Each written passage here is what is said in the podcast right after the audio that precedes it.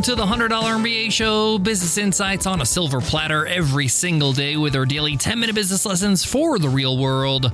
I'm your host, your coach, your teacher, Omar Zenhom. I'm also the co founder of Webinar Ninja, an independent software company I started with my co founder back in 2014.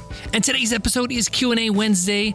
On Q&A Wednesdays, I answer a question from one of you, one of our listeners.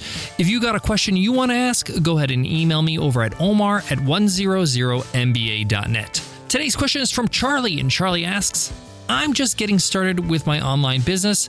It's my second month. I don't have much money to spend on marketing, but I know I need to grow my email list. How do I grow my email list on a budget? Any tips would be super awesome. Thanks, Charlie. Great question, Charlie. And you're totally right. Growing your email list is really important when you're getting started because if you don't have an email list, you don't have leads, you don't have anybody to sell to. But when you're getting started, many of us don't have a lot of money just to drop on ads to grow our email list aggressively. I know because when I got started online, I didn't have a lot of money. I had spent no money on marketing. I had to be really innovative and creative on how to grow my email list with limited cash. And in today's episode, I'm going to share with you those exact strategies, as well as some new ones that I've used recently that are really cost efficient. We got a lot in store today, so let's get into it. Let's get down to business. So Charlie asks on today's Q&A Wednesday how to grow his email list on a budget. He's got a limited amount of cash to spend on marketing. What can he do? So let's just break this down for a moment. The first thing I want to say is money is one resource you have in your business. But the other resource you have, especially when you're getting started, is time. Another one is effort. You see, what money buys is time and effort. But when you don't have money, you can use your own time and effort instead of having the cash. So we're going to roll up our sleeves to try to grow our email list in organic ways, which I'll show you, as well as getting creative about how we spend our money to build our email list. Now, before we get into the strategies, a note on the quality of the leads. We want to make sure that we get high quality leads. I rather have 100 high quality leads that are ready to buy than 10,000 dud leads that are tire kickers. The quality matters. So, if you're trying to grow your list, keep this in mind. When you're adding these people to your list, are they going to open your emails? Are they going to click on your links? Are they going to be interested in what you have to offer? Are they your target audience? This is really what we care about.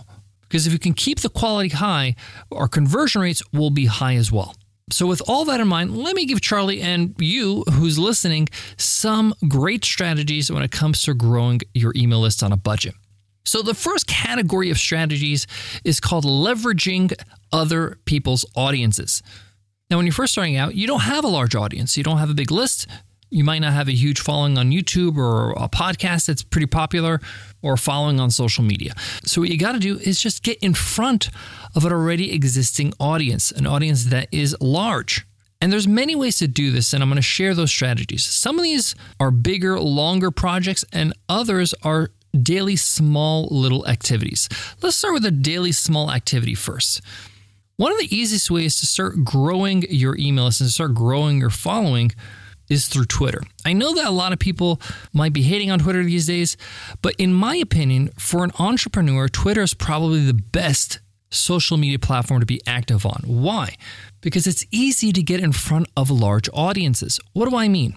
Well, one of the first activities I would recommend anybody who's trying to grow on Twitter and then therefore grow their email list is to follow the right people. Follow people that have an audience that you want to have, that you want to get in front of. They don't necessarily need to be your competitors, but it could just be somebody who's serving an audience that would be interested in what you have. So, for example, I sell webinar software, I sell live course software with Course Ninja as well. So, I want to get in front of creators, people that want to sell their knowledge. So, somebody that I follow is Nathan Barry, who's the founder of ConvertKit. He has an email marketing software that is built for you guessed it, online creators. So people that follow Nathan are most likely going to be people that I want to get in front of, people that I want on my email list. So I'm going to follow Nathan Barry and everybody else just like Nathan Barry that have audiences that I want to get in front of.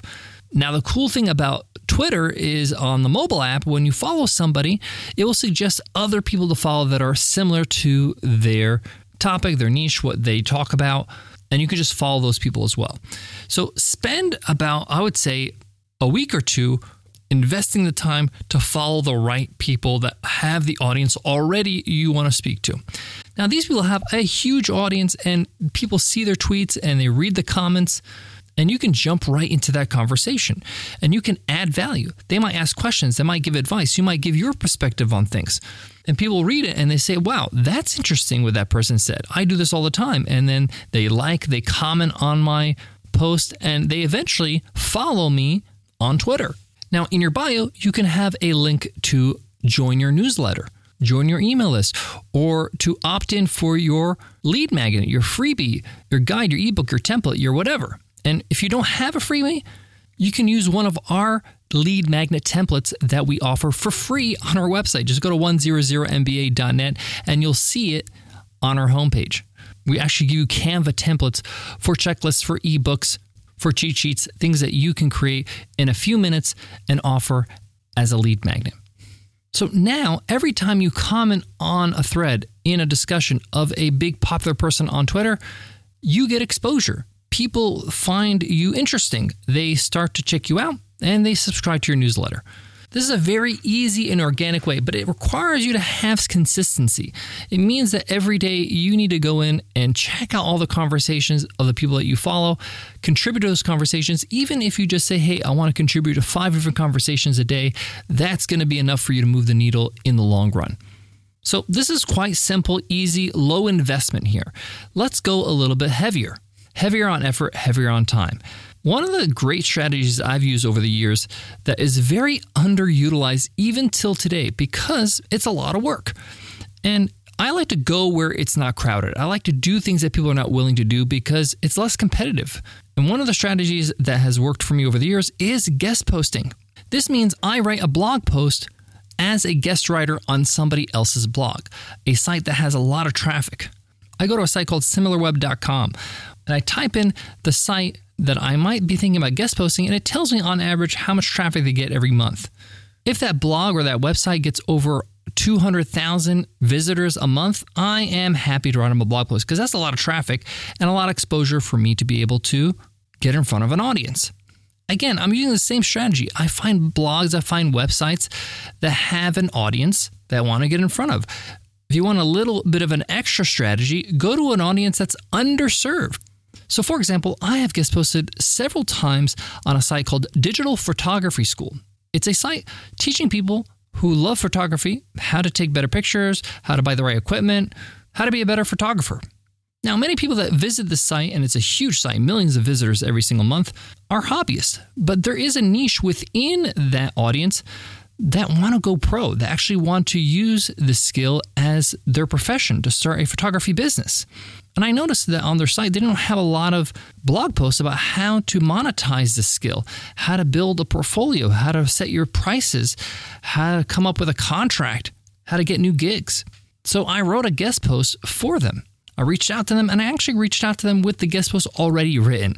It's easier to say yes to that kind of request. Hey, go to the attached file. I've written the whole blog post. If you like it, go ahead and publish it. That's an easy way to get a yes, but it really makes it easy for the website to say yes because they see the quality of the post, they think it's great information, and it's a win win. Now, what I do is at the end of the blog post, and this is a major epic post, we're talking about 2,500 to 5,000 words.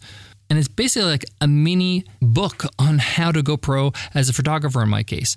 And at the bottom of the post, what I say is, hey, it looks like you're very interested in this topic and you want to learn more if you made it to the end of the post. If you do, click the button below for my free workshop. And this could be an automated webinar where they can go ahead, give their name and email address, and register and watch the automated webinar. It's absolutely free, but it grows my email list. And for the most part, the blog that I'm guest posting on has no problem with this because it's free content. I'm not selling anything and it's relevant to the blog post. So it's a win win. Now, this does take work. It takes time and effort, and you're studying the blog and you're figuring out what is a good article and you're pre writing it and you're adding images and all that kind of stuff. But boy, is it amazing. Why? Because I still reap the benefits of that blog post or all the blog posts I've guest posted on till today because it's evergreen. People find that blog post via Google searches all the time and they read the post and they get to the bottom and they opt into my automated webinar and they join my email list and I get evergreen growth till the end of time. So it's a really good investment. Now, the third no cost organic way I recommend you grow your email lists on a budget is to guest on other people's podcasts. Most podcasts are interview podcasts.